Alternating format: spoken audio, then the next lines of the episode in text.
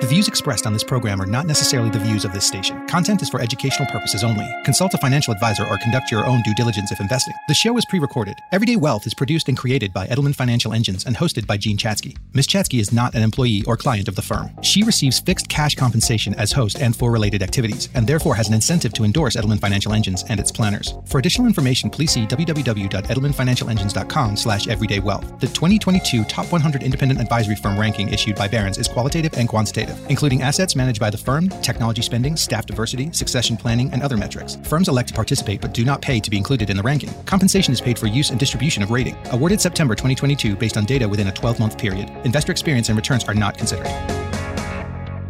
At the intersection of life and money, this is Edelman Financial Engine's Everyday Wealth with personal finance expert Jean Chatzky. Edelman Financial Engines has been ranked by Barron's as the number one investment advisor in the country. Now, here's Jean Chatzky. Hey everyone, I'm Jean Chatzky. Thanks so much for joining me today on Everyday Wealth. So, I've been waiting for it. And finally, it seems like it's almost here. I am talking about, you guessed it, I'm talking about sweater weather. That's what I call it. The time of year when I can retire my short sleeve shirts and pull out the turtlenecks and the cardigans. Maybe you, maybe you choose to call it something else. Maybe you call it pumpkin spice season. The Food Network did a roundup of all the pumpkin spice grocery products that you could pick up this year. There were 82 of them and there's coffee, by the way, of course, and all sorts of creamers, but you could pick up pumpkin spice Oreos. Pillsbury has rolled out a can of pumpkin spiced cinnamon rolls, which I gotta say look fairly tempting. Planters has pumpkin spiced almonds. And I am definitely steering clear of the pumpkin spiced cup noodles. Really, it exists. Ramen noodles with pumpkin spice. If you try them, let me know what you think. When we look back in history, we learn that this time of year was originally called harvest season, the time of year when farmers reaped and gathered and stored their crops before the coming winter. In many ways, it was a time of preparation for the coming year. But here's the thing no matter what you decide you want to call this season, it is still the perfect time to sit down before we get into the depths of the holidays and go through your end of year financial checklist. Not only to make sure that you're optimizing your finances for the year, but not unlike the farmers during harvest season, that you are preparing for the year ahead. And so to help us all knock those financial items off of our to-do lists, we've got Andy Smith and Isabel Barrow in the house, both wealth planners, of course, with Edelman Financial Engines. Nice to see you guys. Good to see you both too. Good to see you. So we all know at the end of the year, it is usually a really busy time. Holidays, travel, time with family and friends. And sometimes because we are so busy, you just blink and, and New Year's Day is here. That's why we're doing today's show, I think a little bit early because taking care of your financial to-do list well ahead of December 31st is, is convenient, but it's also important because there are some deadlines that if you miss, you might miss out on money saving opportunities, particularly when it comes to taxes, right, Andy? Absolutely. So, you know, you talked about the pumpkin spice uh, products. Uh, Hefty actually has a cinnamon pumpkin spiced uh, flavored trash bag. No way. Yeah, it's total, total. So anyway, so when you see these things on the on the aisles, maybe use that as a memory jog to kind of start going through some things. But it's a good time to really start double checking that your financial house is is in order here for the rest of the year. All right. So Let's just start there. What what's the first thing on your checklist? Yeah, so remember these are in no particular order. Everybody's financial situation is totally different. The point is that by having this checklist, it's easier to make sure that you're going through and, and addressing all of these things that are there. The idea is plan your work and work your plan. So number one, first off, maximize your retirement savings plan at work. Remember the big numbers, right? You should be saving as much as you can for as long as you can. So $22,500 is the max for 2023. If you're over age 50, you get another $7,500 catch up. Um, and remember, this is separate from the employer match money. So you get this triple benefit, right? It's tax deferred, you get the company match, and then this all compounds tax free. Great way to start. Isabel, you're up next. What else you got? Well, what if you don't have an employer sponsored plan mm. or you're self employed? So, if you work for an employer that doesn't have a plan, think about making a, an IRA contribution, maybe deductible for you. Or if you're self employed, think about what we call a solo 401k, also known as an individual 401k or maybe a SEP IRA. So they have different potential contribution limits for you depending on how much income your company is producing. But overall, it can be a lot higher than what someone could ordinarily put in their 401k. So Andy, you just mentioned the 22.5 and the 7500 catch up. Well, SEP IRA or solo 401k actually have a $66,000 contribution limit. So quite a bit higher. Is that because you're contributing for yourself as the employee and for yourself as the employer, or they're just different vehicles? Exactly. So, in the example of like a solo 401k, for example, you can still make your 22.5 and your 7,500, but you can also make an employer contribution. So, you're making an employee and an employer contribution, which is why those limits are a little higher. And is the deadline for this the end of the year?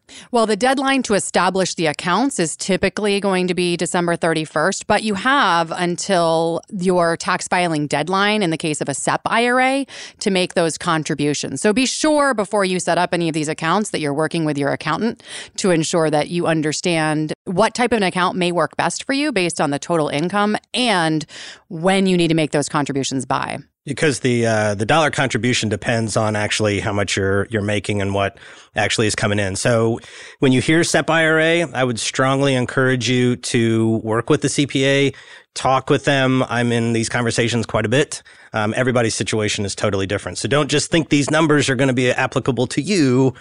They're just rough guidelines. And what I think is interesting, I had a SEP IRA, which I was funding for a while, in addition to my 401k because I had two separate streams of income, one of which was self-employment income. So I was able to do that, which was fantastic. Absolutely. And you're still, you still do have limits overall when you combine them. But again, talk to your CPA because you may be able to make some extra contributions here.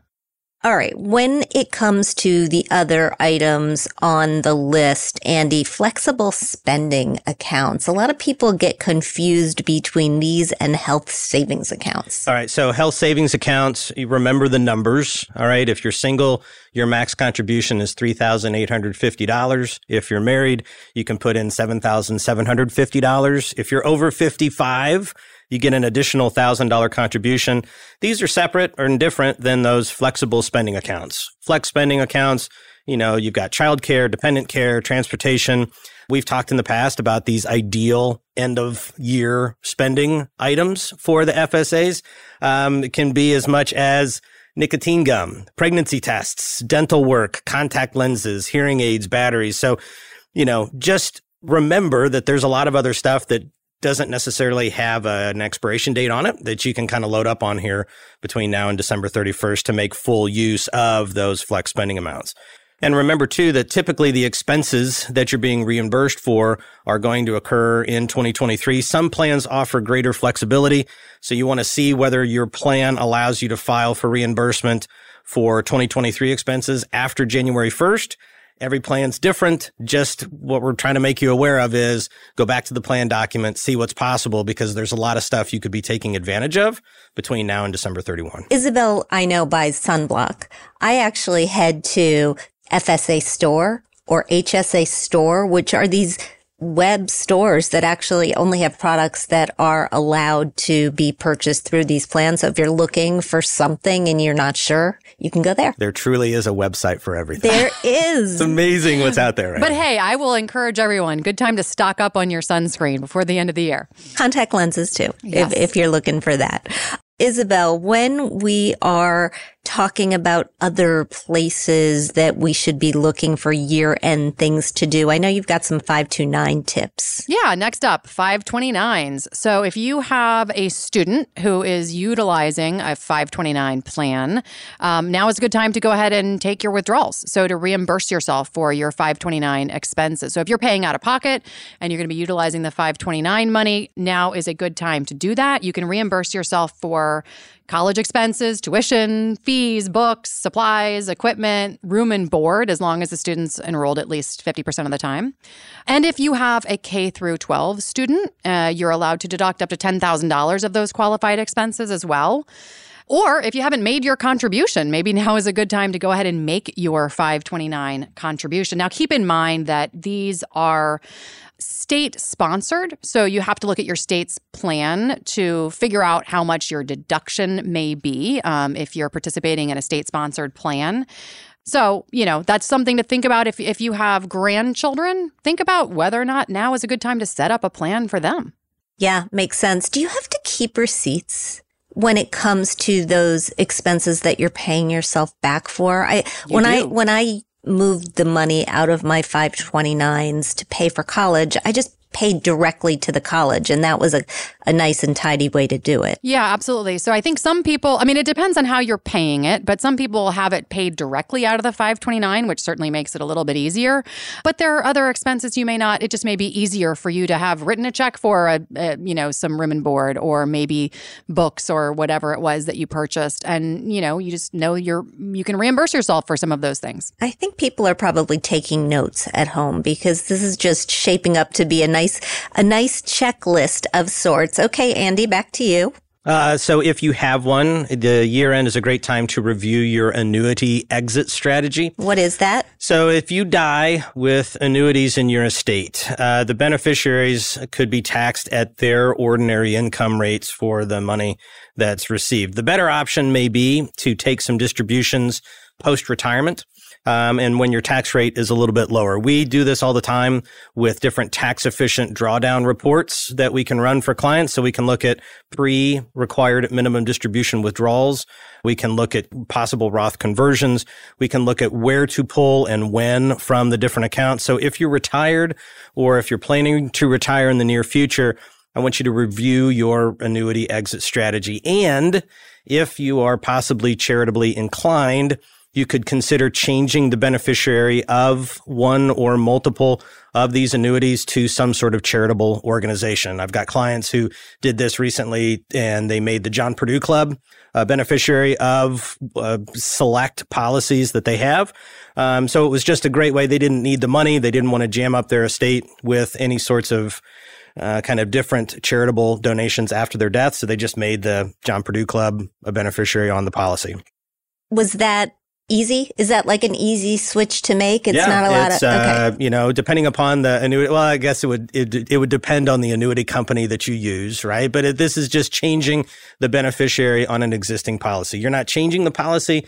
You're not changing dollar amounts. You're not changing anything else about the functioning uh, of that policy. You're just saying, Hey, if I go, this is who I want to receive the money. So one quick note here too, depending upon the value of your annuity right now, if it has gone down in value from the time that you purchased it, you may not want to do anything with it and just kind of hold on to it and pass it at death because of any possible potential increase in the death benefit. Great. So much information to take in, hold on to, make some notes if you want to. We're going to take a very quick break, but when we get back, we will go through the rest of our year end financial to do list. Stick with us.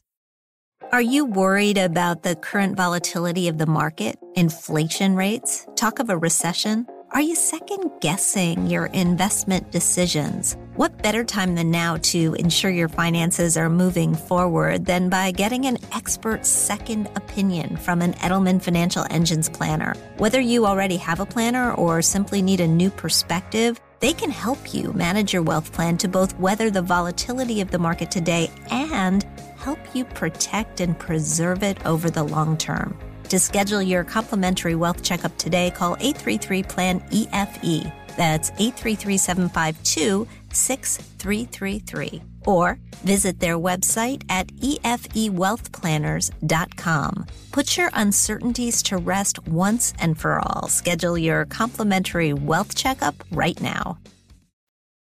We are back. I'm here with Isabel Barrow and Andy Smith. They're both wealth planners with Edelman Financial Engines. We're going through our end of the year financial checklist. These are the things that will not only help you end this year on the right financial footing, but make sure that you get off on the right foot next year. And so far we have talked about maximizing your 401k contributions, setting up a SEP IRA or a solo 401k if you're a business owner. We've talked about using flexible spending account balances, reimbursing yourself for 529 expenses and reviewing your annuity exit strategy. Isabel, you've got the next item. Yeah. So the next thing would be looking at making any trades or transactions that could potentially lower your 2023 taxes. So what I'm talking about is taking a look at your portfolio and consider selling stocks or funds or investments that have decreased in value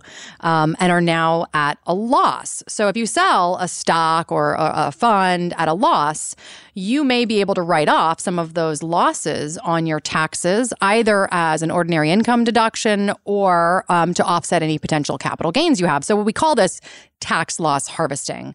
And it's a great thing that that you know you want to have as part of your year-end strategy on your financial checklist. And at Edelman Financial Engines, it's something that your planner can help you do, something that we look at on a regular basis. We get spreadsheets all the time that will list our clients' potential capital losses that we can go through and think about whether or not they need to take and capitalize on some losses to either offset gains from earlier in the year or if they're in a really high tax bracket, they may be able to carry some of those losses and offset some ordinary income. It's up to $3,000.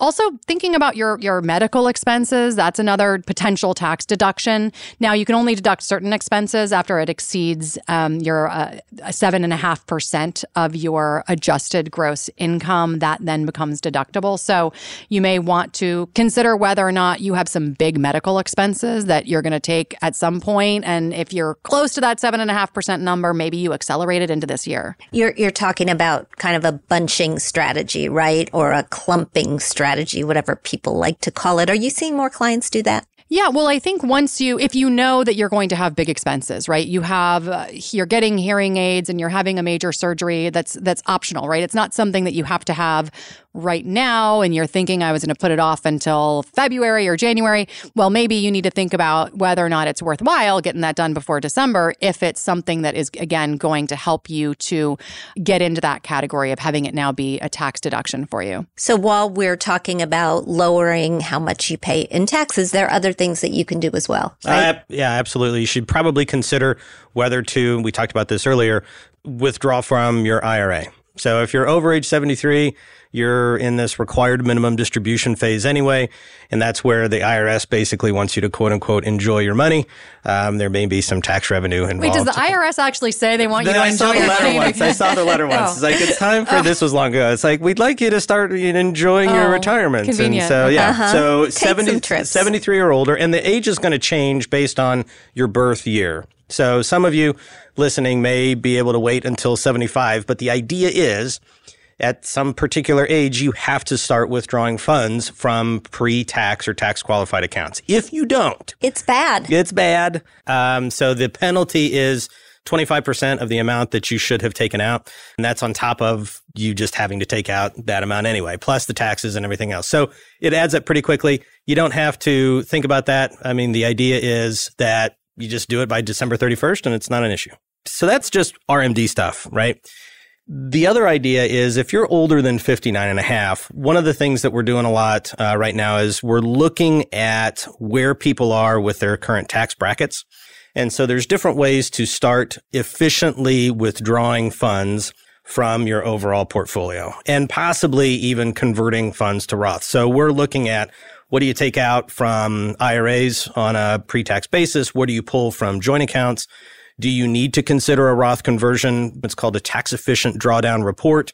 And so your advisor, your planner should be working on this with you if you're over age 59 and a half. But this is a great time of year to, to start that whole process. And just to get clear on this, I mean, you do this over the course of years Oh, yeah. to make sure that people can make these withdrawals in a way that doesn't bump them into the next bracket, right? The a right. higher tax bracket. You you just make them over time before you actually have to make them. So there's a lot of different variables. We can look at the total possible taxes that you're going to pay over your lifetime. Uh, we look at tax brackets. How much can you pull before you move into that next bracket? Uh, we look at IRMAA, right? The the additional amount of money that you're paying on Medicare if you go over different amounts for that. But the idea is you have all of these different types of accounts what do you pull? Where do you pull it from? And when do you do it? This is a great time of year to start those conversations with your planner. Yeah. That being said, you know, there are some clients for whom it may just be a one time thing. You know, you take money out of an IRA once, do a Roth conversion, and then you defer until you're, you know, 73 or 75 because you happen to be in this one year where you've just retired and you have no income and your income tax bracket is very low, but you're about to start Social Security and all that's going to change. So it's very unique, uh, I think, to each person's situation as to how that IRA distribution strategy and Roth conversion strategy could work. We can't talk about the holidays without talking about charitable giving. Isabel, I know this is a, a time of year where a lot of people look at what they're going to give away. Absolutely, 100%. If you know, if you're going to look at this, now is a great time to do it as it relates to your investment portfolio, your investment strategy. So, you know, key piece of your your financial year-end checklist should be thinking about um, your donations and how you're going to make those. So, you can obviously gift money, you can gift cash, you can gift securities, stock, mutual funds, etc. But if you're donating stock or a mutual fund or an investment in general, not only are you getting a tax deduction for making that contribution at whatever the fair market value is at, at, the point you're making that contribution to your charity. But you may also be able to avoid capital gains if you're gifting something that has a very low cost basis. You know, you bought it for 10 bucks and it's worth 100 bucks. You're gifting it to a charity. You're giving them 100 bucks and nobody has to pay on that $90 of capital gains. So it's a great strategy to think about. Obviously, something you want to do before December 31st. Make sure to keep a detailed list list of any donations that you've made, whether or not you made them in cash or in stock. You know, keep a spreadsheet on hand. Sometimes people look at a year in which the markets have been volatile or down and think that takes that option off the table. But it really doesn't because you're looking all the way back at when you originally purchased that asset, right? Yeah, yeah, absolutely. Either your advisor can help you with it, or if you work, you know, on your own, on your online view or on your statement, oftentimes it will show you just a cost basis. Okay. And that's usually an average. It's just showing you the average cost basis. But you may be able to look at the individual lots you purchased. You know, if you bought some shares in 1999 and some shares in 2020, 2022, well, they're going to have a different cost basis. And you might be able to gift the old shares that, you know, you bought for a lot less and keep the new shares. So it's a matter of looking at your individual lots and selecting the ones that make the most sense to gift. There are gifts to charities and then there are gifts to kids, grandkids. There are rules there as well. There are rules, unfortunately, or fortunately, depending upon how great your kids and family are. Um, you can give up to $17,000 a year to any I call it to any social security number, right? Any person without paying a federal gift tax. So if you're married and you've got kids, so you and your spouse could each give $17,000 to the children. Uh, so for a total of 34,000. So if the kids are married, think about it. You and your spouse give 17 grand to one kid. You and your spouse give 17 grand to the spouse of your kid, that's 68 grand, right? 17,000 times four. If you go above that limit, it's okay. It just eats into your lifetime exclusion limit. Uh, right now it's 12.9 million for 2023. Uh, you just have to file an additional form with the IRS. It's a gift tax form 709. So when you, if you're a couple, if you're filing that joint return, that gift tax form is that threshold is going to be for anything over that $34,000 to a particular social security number. So just keep that in mind. Um, it's a great opportunity and it's a great time to be able to do that. I would encourage you to maybe have a conversation with your spouse uh, before you do this. Um, I would yes. also uh, kind yeah. of have a nice way to let the kids know or anybody, any family member know kind of what's coming. Um, because I've seen some situations where it went great, right? Oh my gosh, mom and dad, you're the best thing in the world. And then I've seen some situations where it kind of creates more problems than anything else. Yeah, I think it's really important. And I, we may have talked about this before. I think it's important to telegraph is this a one time thing? Right. Is this something that's going to happen every year? I mean, people start to count on receiving this money, plan on receiving this money. And if you're intending to keep doing it, they should. But if not, you need to let them know. Family gets real tricky real fast. Yes. And so just, you know, talk while everybody's of a sound mind and able body to kind of have the conversations. You get upset, you go away, you come back, you keep talking, but just talk with your family. And from the perspective of the giver, I think it's important to have a conversation with your financial planner, with your advisor before you start doing this to make sure that you're actually okay to do it. Right. And I think that's one of the main key points here um, in thinking about your financial checklist at the end of the year is planning for the future also, right? So it's not just looking backwards and saying, what have we done uh, this past year and what can we do? I mean, that's important, obviously, and there's a lot of things that you can do we've talked about today, but it's also thinking about where you are now and where you're going to be in the future. And that is where you should really be talking with your advisor about all of your wealth planning goals and how all of these things fit together. Next year, and beyond. You know, we talked about these Roth conversion strategies or IRA distribution strategies. These may be things that that are happening over your lifetime. You know, you got to keep track of it and you need someone on your side to help you do it. And a financial planner can work with you to create or update your personal financial plan, help you with retirement planning, tax optimization strategies, insurance issues, estate planning, and really anything related to your overall financial planning, anything with a dollar sign attached to it, right? So if you aren't already working with a financial advisor, consider setting up a no cost, no obligation meeting to discuss your financial goals with one of, one of our financial planners here at Edelman Financial Engines. You know, one of the things that Andy and I and, and our colleagues will do is work to create that long term strategy to help you secure the retirement you deserve, including all of these different pieces of the puzzle. And life gets complicated, taxes get complicated, family dynamics are complicated. Talk to your advisor about all these things. We can help. Yeah. And, you know, there's a lot of, you know, with where we are in the year right now, um, there's a lot of things that are on everybody's plate. Um, but this is the type of thing where you want to go at this, you want to think about this stuff now because we've talked about a lot of different points. And depending upon where you are in your kind of plan and where you are with cash flow and everything else, some of the things may not just apply to you at all. And then some of the things you've zeroed in and focused on, oh my gosh, if I don't do this, I'm going to just blow up my plan. So the idea is get help. If you're working with an advisor, talk with him or her. If you don't have one, we'd be honored to talk with you. The point is talk with somebody, go through these things because it can get pretty complicated pretty fast. Yeah. And if you want to reach a planner at Edelman Financial Engines like Andy or Isabel, you can do that by calling 833 plan EFE. Okay. So we have listed 10 count them 10 of the big items for your end of year financial checklist. Many of them have drop dead dates, dates by which they absolutely have to be completed. What are some other things though, some good practices that may not be as time sensitive, but you know, as long as you're doing it, you might as well have a look. I think looking at your expected cash flow for the next, let's say 12, 24, 36 months and making sure that you've got a sufficient cash reserve. And that also if you are thinking, I'm going to have a big purchase, like I'm going to be buying a house or buying a car or wh- whatever it may be, I mean, buying a refrigerator and getting a loan for it, think about your credit report and make sure that everything is correct that you're you know you're making sure that you're getting some debts paid off if you need to.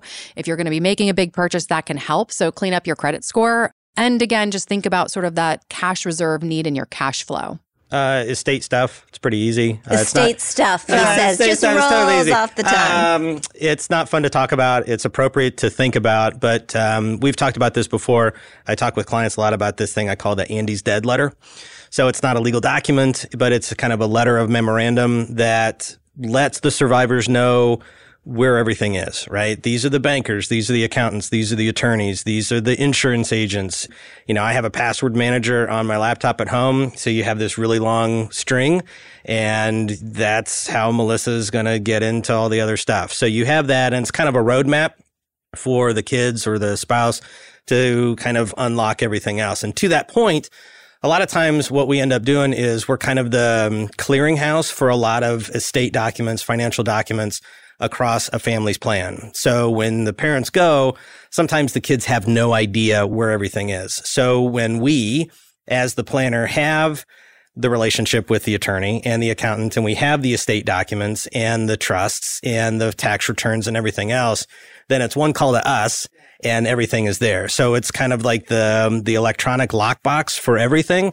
So in that Andy's dead letter, it's hey, call Andy and everything's going to be there. So you don't have to provide the kids with this huge chunk of data. It's just here's an envelope if something bad happens, open this, and then everything else opens from there. I have one of those. I don't call it a Jean's dead okay. letter. I, I, you call we, it an Andy's dead letter. maybe so I, maybe weird. I will. We call it. Yeah. I know it's a little strange. We call it a letter of instruction and suggestion because that's what my stepdad used to call it, and he had a lot of suggestions. Believe me, they were nothing to do with your money, but there were a lot of suggestions. If you are thinking that that all of these things sound like good suggestions, once again, you can give the folks at Edelman Financial Engines a call by calling eight three three plan EFE. Andy, Isabel, thank you so much for doing this today. Absolutely. My pleasure. As I mentioned at the top of the show, the holiday season can be hectic. It can be stressful for some people, both mentally and emotionally.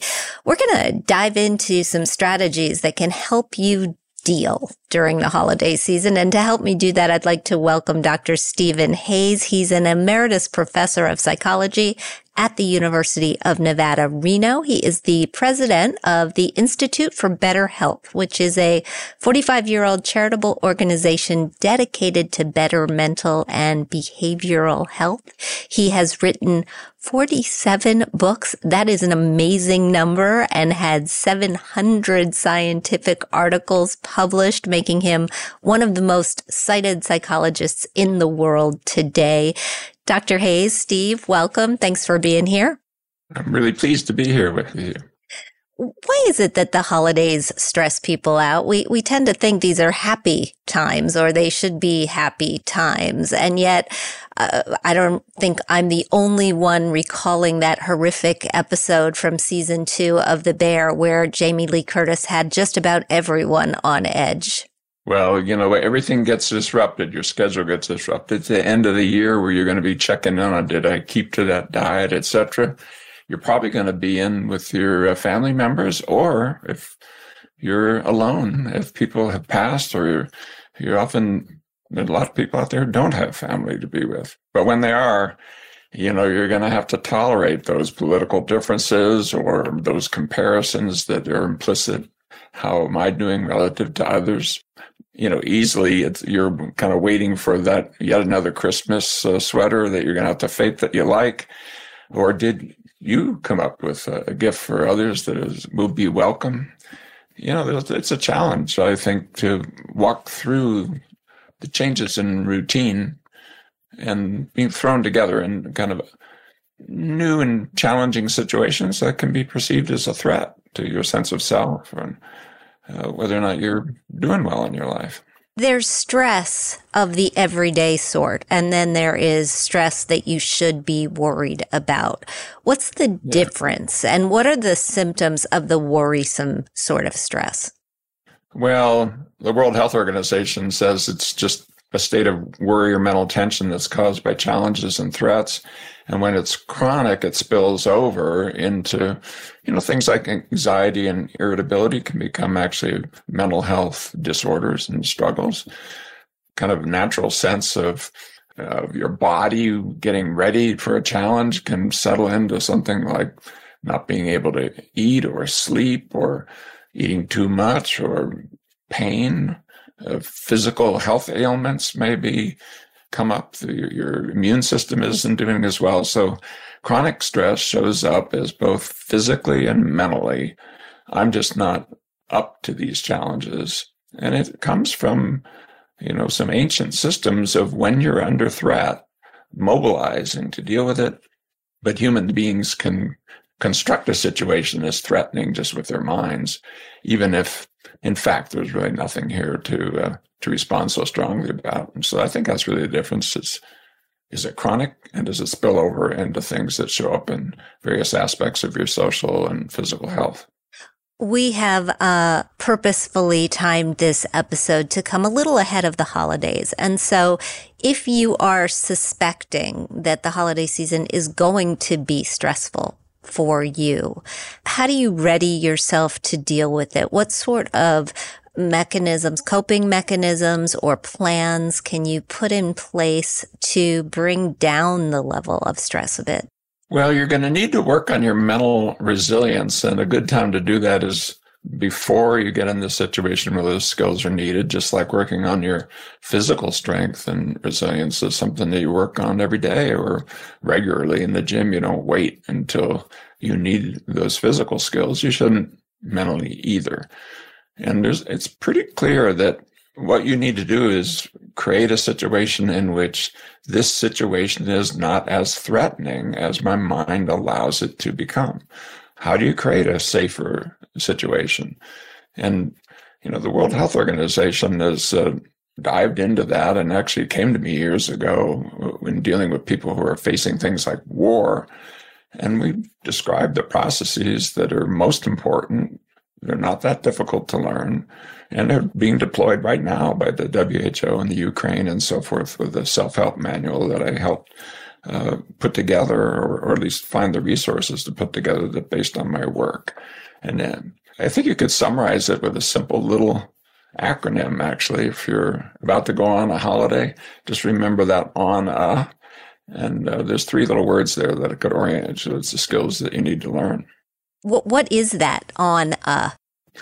Well, ON-A, you need to learn to observe what your reactions are without judgment, because judgment can turn a challenge into a threat. And stress as a challenge is something that we can look forward to. It's there when you're exploring, when you're building, when you're creating, when you're doing new things, when you're starting a business that's stressful, but it's not stressful in a way that leads to uh, chronic stress problems when it's viewed as a threat. So, what do you need to observe? You need to observe your body's reactions, the emotions that come up, the thoughts that show up, but with a sense of equanimity, of curiosity. And that's the end part of beginning to note what am I feeling? Where in my body? What is my mind going? And again, the challenge is to do it without judgment, without a sense of, oh, God, it can't be like that. There's research showing that just being able to observe and describe and notice your own emotions puts a little bit of healthy distance between yourself and your natural reactions and gives you a more mental flexibility of how do I actually handle, handle this? And then that A label is learning to accept and allow, to open up, to allow those things to be there and then orient you towards what you really want to be doing with that situation and do it more as a kind of a, a posture of play than as a wagging finger or as a, a must do kind of thing. If you have a challenging uh, relative, for example, at a holiday, you know, allowing you're going to have those thoughts Uncle George is ranting again, or uh, you're going to hear a political rant you don't want to listen to, or oh my goodness, I just can't stand hearing that same story told again about what happened 20 years ago that was so great for this person, but is not interesting to us on the fifth telling. Could we instead kind of allow those thoughts and feelings to come up and do it in a more playful way of how can I relate to this in a way that allows me to accomplish the purposes of what I'm doing. And here it you know, on the holiday might be nothing more than enjoying the experience of once again seeing Uncle George do what he's going to do and finding a way to be with that that is your best self. Uh, when you slip into this stressful, defensive, reaction, you're not going to be your best self. And that's then just only adds stress. You're feeling as though you're, you're not at your best. You're not doing your best. So, uh, observe, note, allow, and then focus on what's important. Move your feet in that direction. I'm wondering if the same approach works with money. We're a financial show, as I think you know. We, we talk about all sorts of issues relating to finances. And when you look at studies about what people are stressed about, money often ends up at the very top of the list. It, does this approach help us deal with the things in our financial lives that are stressing us out? It sure does. These these processes we've looked to see, you know, what are the sequences that lead you to be able to have a leadership position, to start and run a, a business, to, to be a high performer. And it turns out the skills that you need, the mental resilience skills that you need, are the same that you need to be able to avoid development of mental health disorders or to step up to the challenges of physical disease or diet and exercise.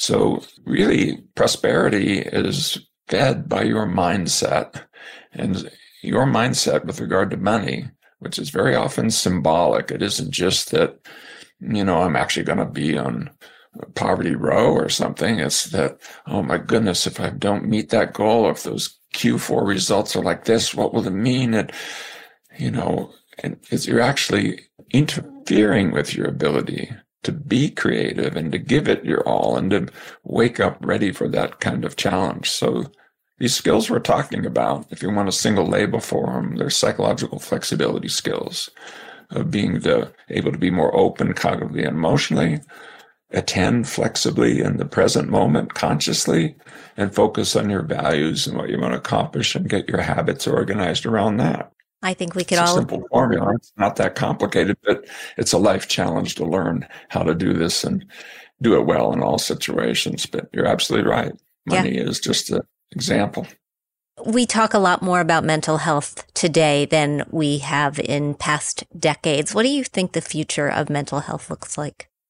I think we're going to start focusing more on processes of change because we've sort of run it out about giving label after label after label to type after type after type. And even children now come with the four or five things that they have often that leads to way too much medication use. Even medications are important, but have to be kept in balance. And uh, I think we, as a culture, just worldwide, there's lots of evidence that things are not getting better, they're getting worse.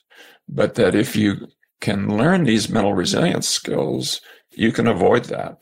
I mentioned the WHO, they have a book called Doing What Matters in Times of Stress that they say is helpful for anything that stresses you, regardless of your situation or circumstance. And they've deployed it with people who've escaped from a war zone who haven't yet developed a mental health problem. And they've showed that these processes that I'm talking about, these psychological flexibility processes, can reduce the future development of mental health disorders by 50%, which is the first time that that's ever been shown that a, a, a, general approach like that can have such a large effect. So uh, it's time to learn these skills. They're in our wisdom traditions, our best of our spiritual traditions, our clinical traditions, our best art, literature, etc. But they get mm, covered over, I think, by the quick fix kind of mentality that we're often bringing to these problems that are only making our problems worse. Dr. Stephen Hayes, we're going to have to leave it there. Thank you so much for, for being with us. I hope you have a not stressful holiday season this year. Same to you, Jean. And that is it for our show for this week. I'd like to thank Andy Smith and Isabel Barrow for being here. If you need help tackling your year end financial checklist, you can always reach out to the folks at Edelman Financial Engines. And of course, subscribe to the Everyday Wealth podcast wherever you stream your favorite podcasts or visit us at everydaywealth.com. You'll find all of our episodes right there. Thanks so much for being here, and we'll talk soon. You've been listening to Edelman Financial Engine's Everyday Wealth with Jean Chatzky. Edelman Financial Engines has been ranked by Barron's as the number one investment advisor in the country. If you've missed an episode or are interested in additional personal finance topics, be sure to subscribe to the Everyday Wealth podcast. Our podcast library offers helpful insights on topics such as tax efficient portfolios, retirement withdrawal strategies, investing, and financial planning, to name just a few. To learn more, visit our website, everydaywealth.com, or find our show wherever you stream your favorite podcast.